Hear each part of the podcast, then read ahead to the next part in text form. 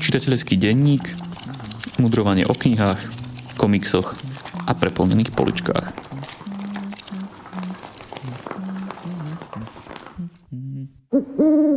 Vítajte pri počúvaní 20. čitateľského denníka. Dnešné nahrávanie je špeciálne z viacerých dôvodov. Ten prvý je, že som doma v karanténe kvôli tomu, že som chytil COVID a kvôli tomu som si nepripravil ani nejaký extra špeciálny scenár, ktorý mám vo zvyku si pripraviť, takže možno to bude spontánnejšie než zvyčajne. Ďalší dôvod je tá číslovka, že 20. Som veľmi rád, že sme to dotiahli až sem k peknému okrúhlemu číslu. A s tým súvisí aj tretia vec a to síce taká, že každý rok o tomto čase musíme zaplatiť cloud, na ktorom ukladáme naše podcasty, čiže aj toto je taká príležitosť pre vás, našich poslucháčov, ak sa vám páči, čo robíme a chcete nás aj podporiť a dať nám aj takú akoby spätnú väzbu v tom, že to má celé zmysel, tak môžete nahrávanie našich podcastov prostredníctvom portálu Darujme.sk podporiť hoď len symbolickou sumou aj finančne a link na to nájdete dole pod našim podcastom podcastom, tak ako vždy. Toľko na úvod. Ja som tu opäť samozrejme aj so Šimonom. Šimon, vitaj.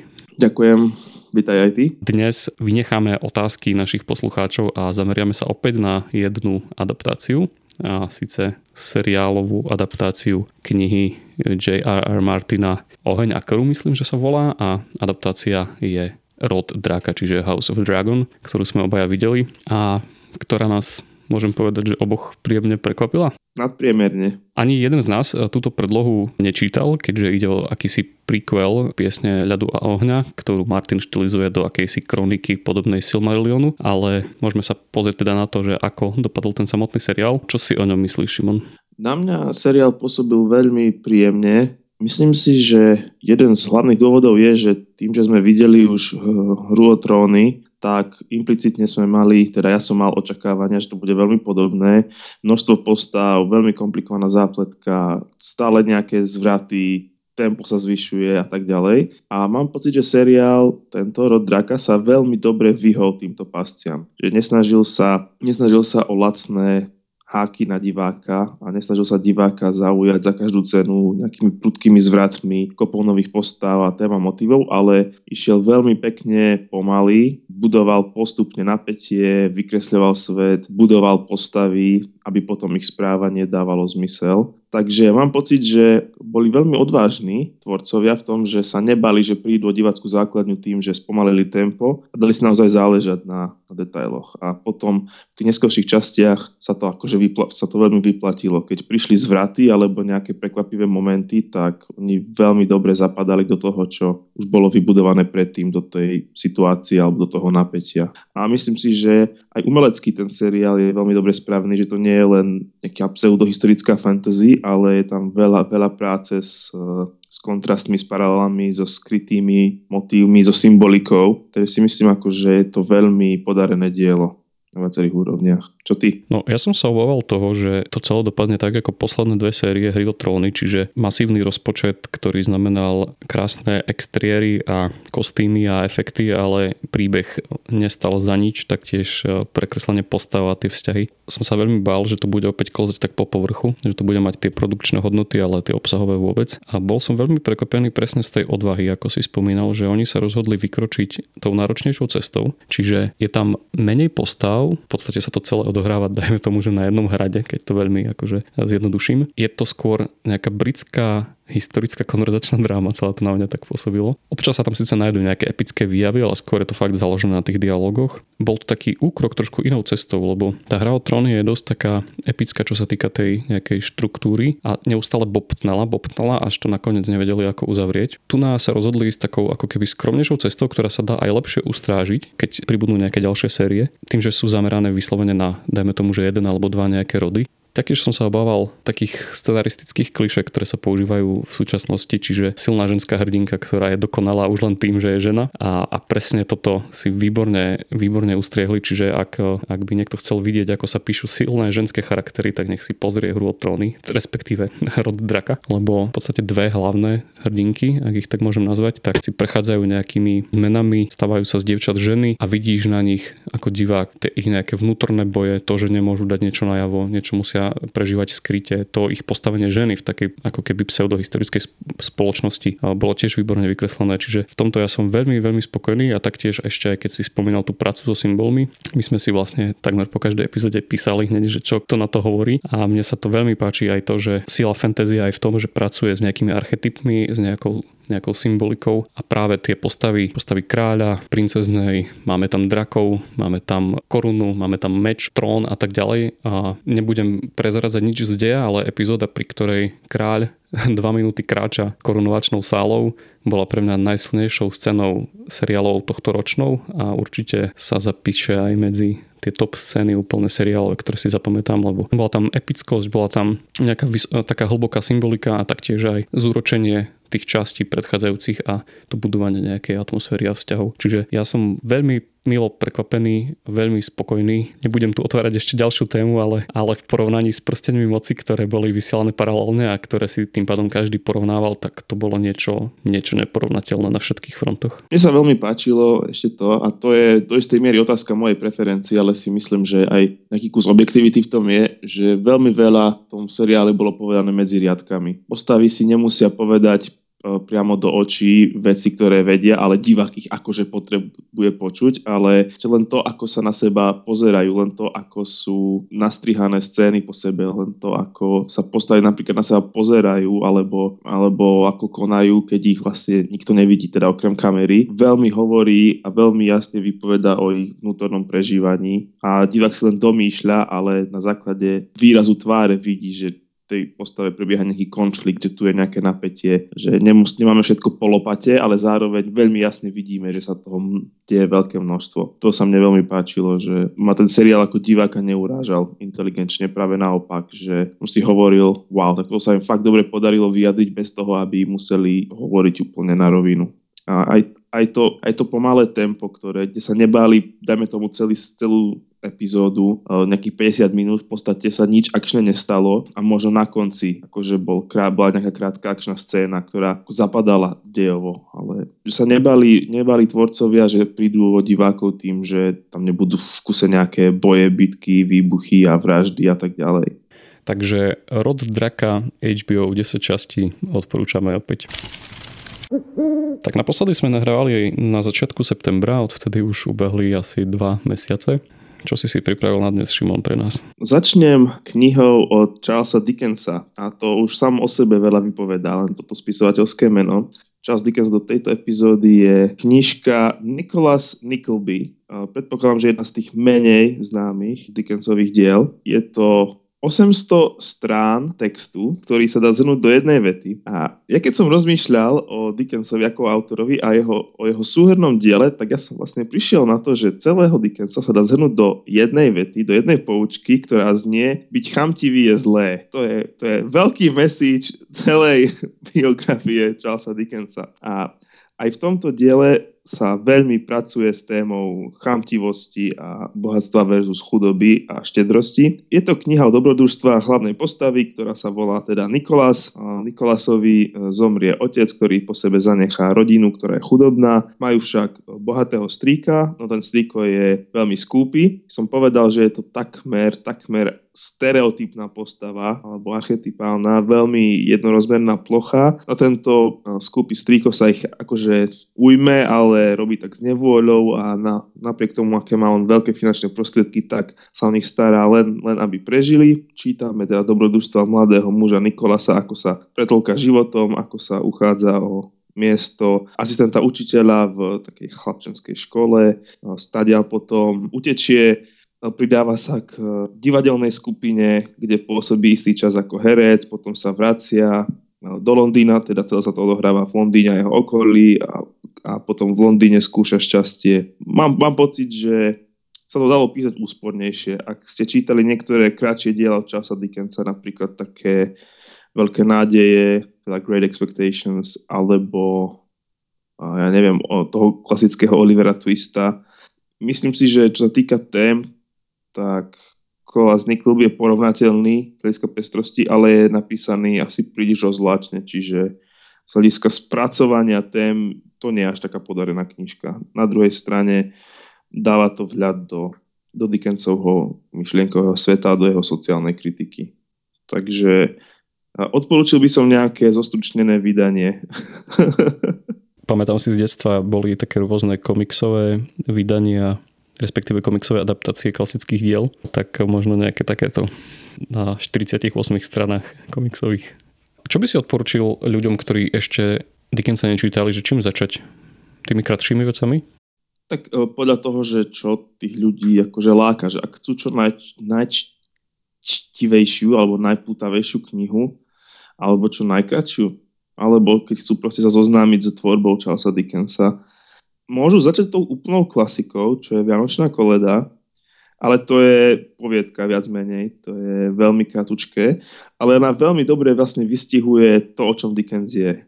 O chudobá versus bohatstvo, chamtivosť versus štedrosť. To je ako naozaj archetypálne dielo pre ňo.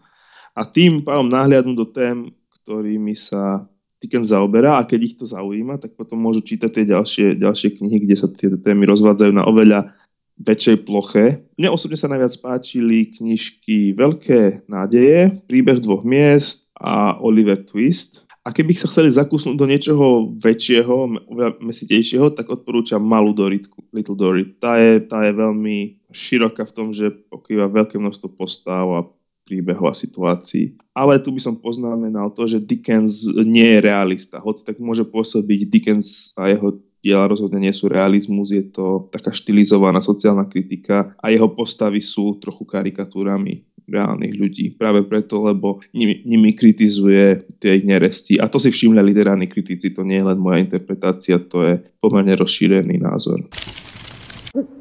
Druhá kniha na dnes sa nazýva Ježiš pre skeptikov. Autorom je John, nie Dickens, ale Dixon, čiže máme tu autorov s podobnými priezviskami. Je to knižka, ktorá vyšla vo vydavateľstve Porta Libri v edícii Reformácio, ktoré sme tu už viackrát spomínali, teda kresťanská literatúra. Je to pomerne krátka, stručná kniha, ktorá opisuje osobu Ježiša Krista z rôznych pohľadov, z pohľadov, ktorými myslím, za koho sa Ježiš považoval a za koho ho považujú ľudia. Teda nie je to, nie je to teologická kniha v tom zmysle, že to nie je výklad nejakej časti Biblie, ale je to kombinácia skúmania historických prameňov, čiže kresťanských aj sekulárnych historikov, skúmania Biblie a predstavenia tých hlavných motívov, ktoré sa k osobe Ježiša vzťahujú, teda pohľad na Ježiša ako na učiteľa, ako na uzdravovateľa, ako na tela zázrakov, ako na Krista, teda v židovskej tradícii očakávaného kráľa, na Ježiša ako priateľa podiny spoločnosti, kresťanským slovníkom povedané hriešnikov a potom také viac teologické motívy Ježiš ako spasiteľ, Ježiš ako cisár, Ježiš ako chrám a tak ďalej. Je to, je to dobrá kniha pre kresťanov, aby si vlastne konceptualizovali alebo širšie uvedomili, kým Ježiš ako postava, ako muž z Nazareta, z prvého storočia je. A zároveň je to dobrý úvod aj pre neveriacich a obzvlášť pre skeptikov, ako sám názov knihy hovorí, že čo je ten Ježiš vlastne zač. A rozbíja to tie predstavy, nechcem teraz nikoho uraziť, ale takých náboženských obrázkov, štilizovaných pseudo-romanticko-naturistických z svetožiarov a tak ďalej. Takže dobrý úvod do osoby Ježiša Krista a hlavne, hlavne v tom, že on rozbíja mnohé ako som práve naznačil, také zaužívané predstavy, že to bol nejaký pol metra nad zemou sa vznášajúci áriec, ktorý žiaril všade naokolo, ale dáva to na neho taký veľmi realistický pohľad. Je to napísané veľmi pútavo, nie, kniha je aj pomerne stručná, má necelých 200 strán a nie je to žiadna, žiadna ťažká molekulárna biológia alebo nejaká špekulatívna teológia alebo niečo podobné, čiže je to čitateľsky veľmi príťažlivé posledná kniha na dnes, a to je moja hlavná kniha, hoci už veľa rozprával aj o tom Dickensovi, je kniha, ktorá má veľmi poetický názov a nazýva sa Cez kosti mŕtvych pluch svoje veď. Olgi Tokačuk, ja neviem vyslovať tie polské priezviska, ako sa vyslovuje CZ v polštine? Čo asi myslím. Dobre. Je to kniha, ktorá bola ocenená Nobelovou cenou za literatúru v roku 2018. Takže ak je pre vás Nobelová cena za literatúru nejakým indikátorom, tak táto knižka by mala zaujať vašu pozornosť. A Veľmi ťažko túto knihu kategorizovať a myslím si, že najvýstižnejšie by sa dalo nazvať ako postmoderný román, ale to myslím v tom najlepšom význame alebo zmysle slova. Ak si predstavíte Meno ruže od Umberta Eka, teda román na veľmi mnohých úrovniach, tak toto je niečo podobné, hoci je to menej komplikované a menej zamiešané ako ten Umberto Eco. A nemusíte poznať všetky tie možné náboženské alebo dobové narážky a a myšlienky, na ktoré Eko odkazuje.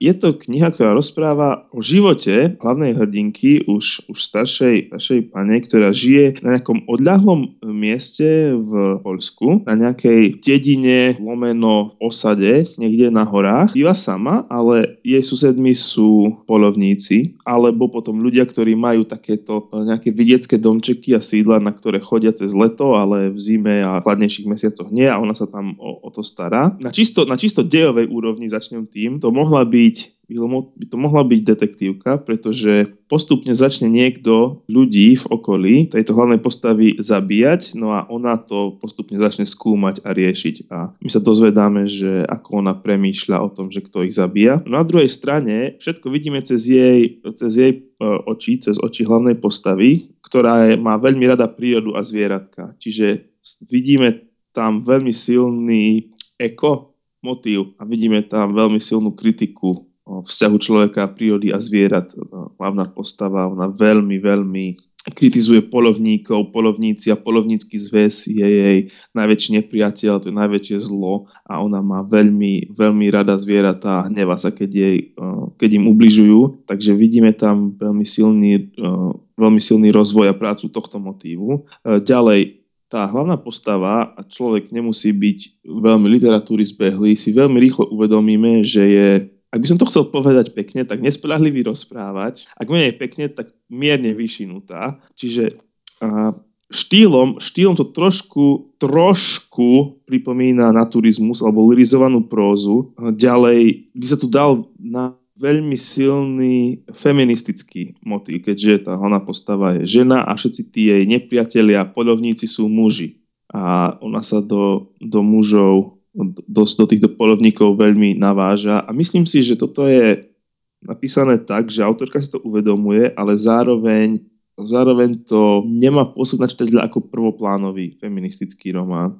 Skôr je to napísané tak, že si máme klasť otázky, prečo sú tí muži takí vykesaní ako nepriatelia. Ďalšia úroveň knihy je v symbolike, a z ktorej vlastne pochádza aj názov cez e, kosti mŕtvych plus svoj veď. Táto, hlavná postava, táto pani má, má kamaráta. Ona bola učiteľka a tento jej bývalý žiak občas chodí navštevovať a on prekladá básne e, jejca z, z angličtiny akože do polštiny a toto cez kosti mŕtvych plusov vedie práve nejaký verš alebo čas nejakej jejcovej básne, čiže je tam možno kopa náražok alebo symboliky z jejcovej tvorby, ale nemal som často bližšie skúmať a skúmať tieto postmodernistické uh, narážky a prepojenia. Takže knižka, ktorá pôsobí fakt na mnohých úrovniach, na, na úrovniach uh, detektívky, nejakého sociálneho komentára, uh, feministického románu, ekologického románu,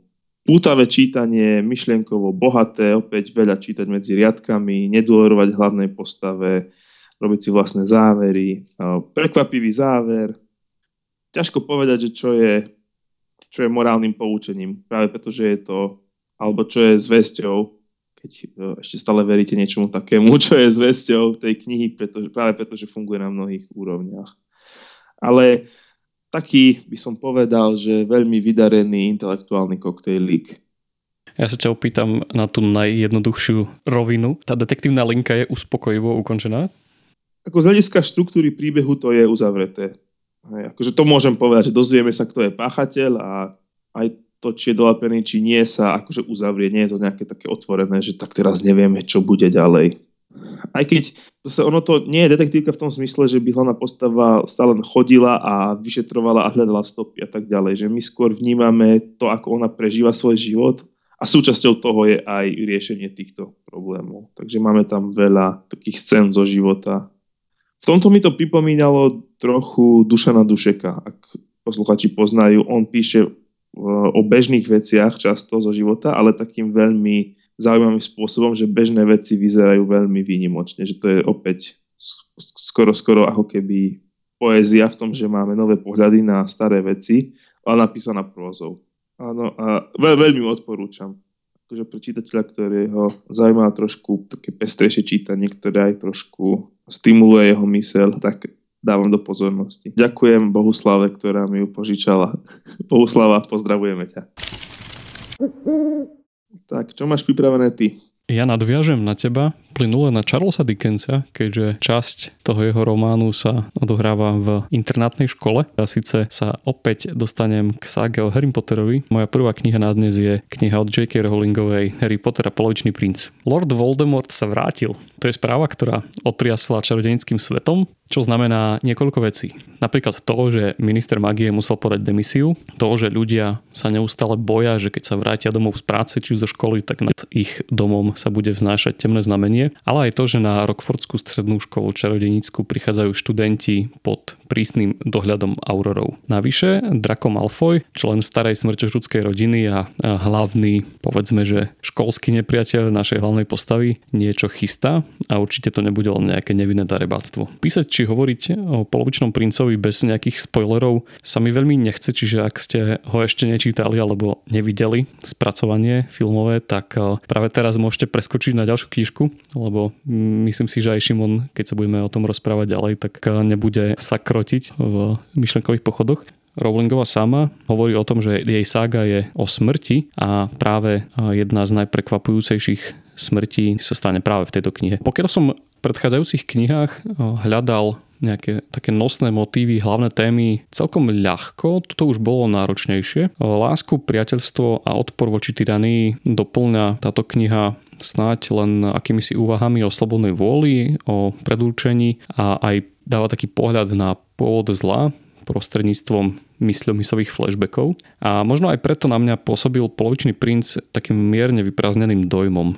Nemáme tu takmer žiadne nové postavy, ani, ani lokácie, či nejaké čarodenické vychytávky alebo vtípky. Teda tie jedny z tých hlavných ingrediencií, ktoré robia Rowlingový svet takým zaujímavým. Rovnako sa tu opakuje opäť tá jej ošúchaná schéma počiatočné tajomstvo, badanie počas školského roka a nejaký finálny quest pred začiatkom prázdnin napriek tomu, že som bol trošku sklamaný po tých rokoch, tak stále je to prvotriedne fantasy, to dobrodružstvo e, s milovanými postavami, ale tým blížiacim sa finále, ktoré vlastne príde v tej 7. knižke, sa mi zdá, že Rowlingová tak spomalila a možno, že už aj sama cítila, že sa už trochu točí v kruhu tým vystavaním tých zápletok a že vlastne už to finále tie dary smrti musí vystavať trošku ináč, čo nakoniec aj urobila. A napriek tomu polovičný princ ponúka silnú scénu Dumbledorovho utrpenia a smrti, ktorá zanecháva našu hlavnú postavu poprvýkrát bez mentora, alebo ponúka dojímavý vývoj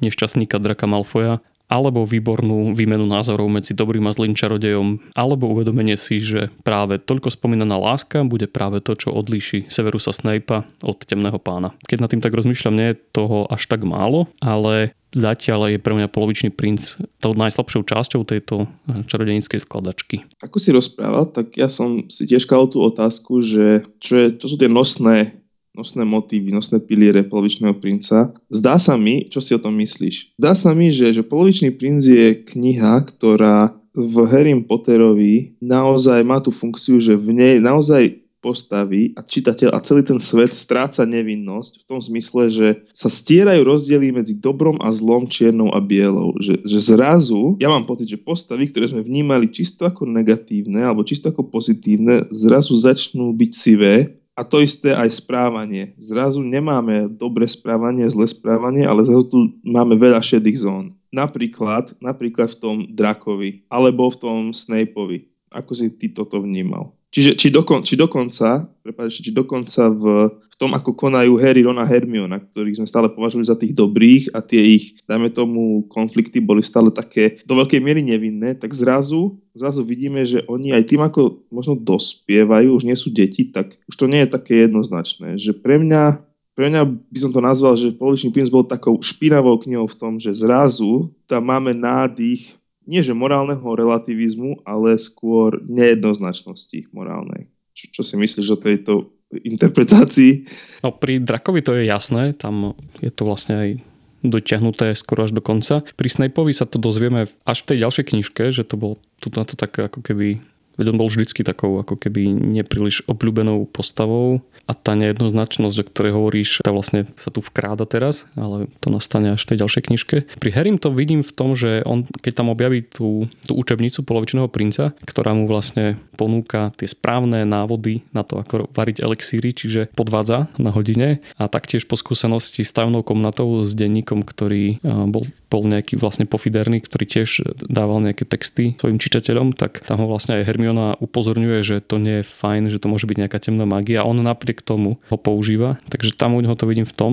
A ďalší taký bod, keď som si hovoril, že, že super, že to tak napísala Rowlingová, čo sa týka tejto nazvime to pracovne tej, tej sivosti, tej šedej zóny, je scéna, keď eh, Harry musí si ľúbiť Dumbledorovi, že na tej poslednej výprave ho bude poslúchať na slovo a tam musí Dumbledore vlastne vypiť nejaký v podstate jed z misy, kde sa ukrýva Horcrux a tam vidíme, že Harry ho poslúcha napriek tomu, že vidí, že Dumbledore pri pití toho elixíru upadá a že sa mu tam rúca vlastne pod, eh, pred očami a napriek tomu ho laduje tým elixírom. Postava, ktorú milujeme, ubližuje vedome inej postave. Kvôli čomu? Kvôli vyššiemu dobru? Je zaujímavé, že v podstate v tomto sa Harry stáva podobný Snapeovi, ktorého tak neznáša.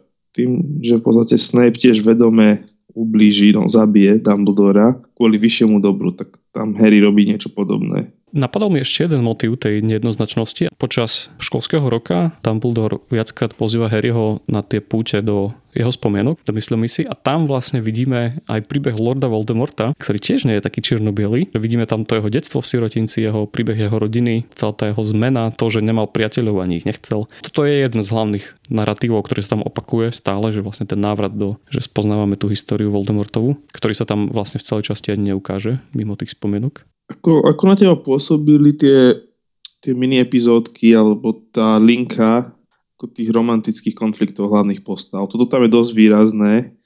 A mňa to miestami dosť rozčuľovalo. Miestami som, sa, miestami som sa chytal za hlavu nad iracionalitou hlavných postav. No možno, že to je preto, že už si nepamätáme, aké to bolo, keď sme mali 16. To je, prvá, to je prvá vec. Druhá vec je tá, že mňa to viac iritovalo pri tom Fenixovom ráde. Jednak mal o 300 strán viac a sa mi zdá, že sa to tam viac ako keby motalo v nejakom, nejakom kruhu. Tu nám mi to až tak veľmi, až tak veľmi nevadilo. No. To by to prišlo skôr vtipné tým, že, tým, že Harry je zamilovaný do sestry svojho najlepšieho priateľa, tak eh, skôr tieto napätia ma tam bavili. No to sú presne tie momenty, kde som sa chytal za hlavu nad iracionalitou postav a ich konania. Keď sa teda dostaneme aj k iným motivom, tak mňa, mne sa páčilo, že Rowlingová tam opäť, môj obľúbený motiv Harryho Pottera je to tá jej láska k všetkým lúzrom a ľuďom, ktorí nemajú priateľov, aj keď to nie je žiadny hlavný motiv, ale objavuje sa to tam, že Neville a, a Luna a Lovegudova boli jediní, ktorí prišli Harrymu pomôcť pri tej záverečnej časti, pretože ako jediní si stále kontrolovali tie, tie mince z Dumbledorovej armády, pretože im jediným chýbalo to, že sa nestretávajú, pretože to bolo, ako Luna hovorí, že vtedy som mala pocit, že mám priateľov, keď tam chodila. Tak to je taký, taký dojímavý motív veľmi keď si aj Harry na konci vlastne uvedomuje, že ich má veľmi rád. Alebo, čo som si všimol, že keď prichádza Harry s Dumbledorom do tej jaskyne na konci, tak eh, je tam kamenná stena a on musí ju otvoriť Dumbledore, tak to bolo pre mňa čistá poklona Gandalfovi a to, ako vstupuje do Morie, pretože taktiež tam musel ten kameň obhmatávať. Harry tam spomína niečo také, že, že už je starší, čiže si uvedomuje, že to ako keby tá decentná mágia, že dotyk a, a šepkanie alebo vlastne vôbec nevyslovovanie ničoho je väčšia mágia, než keď sú tam nejaké, nejaký dym a výbuchy. Dumbledore ten, ten kameň ohmatáva, nachádza tam nejaké, nejaké štruktúry a vlastne musí otvoriť tú bránu a vstupujú vlastne do nejakej, do nejakej temnoty, do nejakej jaskyne, tak to bolo pre mňa úplne, že Gandalf pred Moriou. Čo asi tak prežíva mladá žena z vyššej spoločnosti? To bol taký plynulý prechod, kámo, aký som ešte nepočul. tak eh, čo asi tak prežívala takáto mladá žena z vyššej spoločnosti v regenskom Anglicku? Jeden z najkrajších prínosov čítania románov je práve ten, že vďaka ním dokážeme sa vcítiť do ľudí, ktorí sú nám vzdialení kultúrne, ktorí sú nám vzdialení časovo a ktorí sú už tým pádom dávno mŕtvi. Napríklad aj do Elizabeth Bennettovej z klasiky Pícha, predsudok od Žána Ostenovej. Tak o čom je táto kniha, pri ktorej čítaní sa mi niektorí moji priatelia smiali, že, že čítam takúto červenú knižnicu? No počkaj, to je absurdistán. To je svetová klasika, nie červená knižnica. Toto. Keby, keby si čítal plamenné inkvizície, tak by som sa ti smial, ale z tohto nie. Domácnosť s piatimi cérami rozruší správa, že susednú usadlosť odkúpil bohatý mladý muž. A slovo bohatý je v tomto prípade veľmi dôležité, pretože dievčatá sú síce súca na výdaj, ale ich veno nie je kto vie ako veľké. Na miestnom plese sa tak snažia zaujať pozornosť nového suseda a tam spoznajú aj pekného, no pyšného a nie príliš spoločenského pána Darcyho. A práve ten zaujme našu hlavnú postavu Elizabeth. Jean Austen napísala milý román, ktorý síce nie je taký dramatický, aspoň pre mňa, či priam goticko-hororový, ako boli Burlivé výšiny alebo Jana Ajrová. Napriek tomu však podáva živý obraz o tej dobovej spoločnosti, o veľkej miere povrchnosti, formálnosti či predsudkoch. Jeho druhá tretina síce až príliš spomalí a zamotá sa v takých zdlhavých návštevách a čajových večierkoch. Záver má ale naplnený výbornými slovnými prestrelkami a príjemným humorom, ktorý výrazne zlepšil ten môj finálny dojem. Osobne na týchto kostýmových románoch veľmi oceňujem fakt, že ich hrdinky nie sú zmietané len akýmisi efemernými pocitmi, ale počúvajú aj hlas svojho rozumu. A keď by sa snažila napodobňovať každá ďalšia generácia, ktorá sa dostane k týmto knihám. Kubo, my dvaja muži diskutujeme o ženských románoch a ešte si dovolujeme poučať ženy, keby mali byť ale páči sa mi slovné spojenie ženy zmietané efemérnymi pocitmi. Myslím, že si ho niekde zapíšem.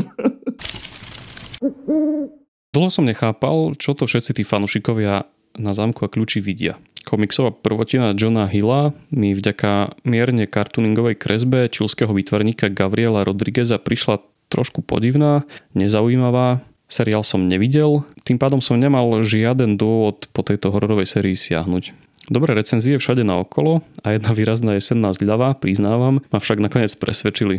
A úplne som s nepokojivým dobrodružstvom v mestečku Lovecraft prepadol. O čom to celé je? No, potom, čo počas jedného tragického dňa prídu o svojho otca, sa súrodenci Tyler, Bodia a Kinsey presťahujú do tajomného rodinného sídla, kde si v Novom Anglicku klíčov alebo kľúčov po slovensky plný schodísk, chodieb a zapatrošených izieb v sebe okrem tieňov a pavúčin ukrýva aj čosi nezvyčajné. Množstvo čarovných kľúčov. Jeden otvára dvere do ríše duchov, druhý zas dokáže opravovať veci či urobiť zo svojho majiteľa obra. Alebo aj niekomu odvážnemu otvoriť hlavu a umožniť tak nazrieť priamo do tých najhlbších a najtajnejších myšlienok. Súrodenci zámkovi postupne zistujú, že s kľúčmi už mali kedysi dávno v minulosti skúsenosti a ich ďalší predkovia. A ako to už v horore býva, všetko so všetkým súvisí, taktiež aj s nejakým starým rodinným tajomstvom. Čo sa skrýva napríklad v záhradnej studni. Prečo sú po celom dome poschovávané magické zámky a kto v skutočnosti zavraždil ich otca. Zámok a kľúč, uzatvorený príbeh, tvorený šestými knihami, má strhol hneď na svojom začiatku vykreslením zaujímavých postav, životných traum, originálneho magického systému a krvavým kontrastom medzi formou a obsahom. Do detailov vyvedená čistá kresba Gabriela Rodrigueza, ktorý sa vyžíva v konštruovaní architektúry a šrafovaní textúr, totiž častokrát zobrazuje nielen prepracované scenérie, ale aj brutálne násilie. Autorská dvojica tu srší nápadmi. Pozrieme sa napríklad priamo do hlavy malého chlapca. Sú tam dinosaury, kozmonauti, kamióny alebo aj srdce s maminým portrétom. Pozrieme sa do hlavy dospievajúceho pubertiaka. Tam sú zas futbalisti, polonáhé roztlieskavačky a hnev. Alebo aj do hlavy bláznivej ženy. Tam je zas biele prázdno.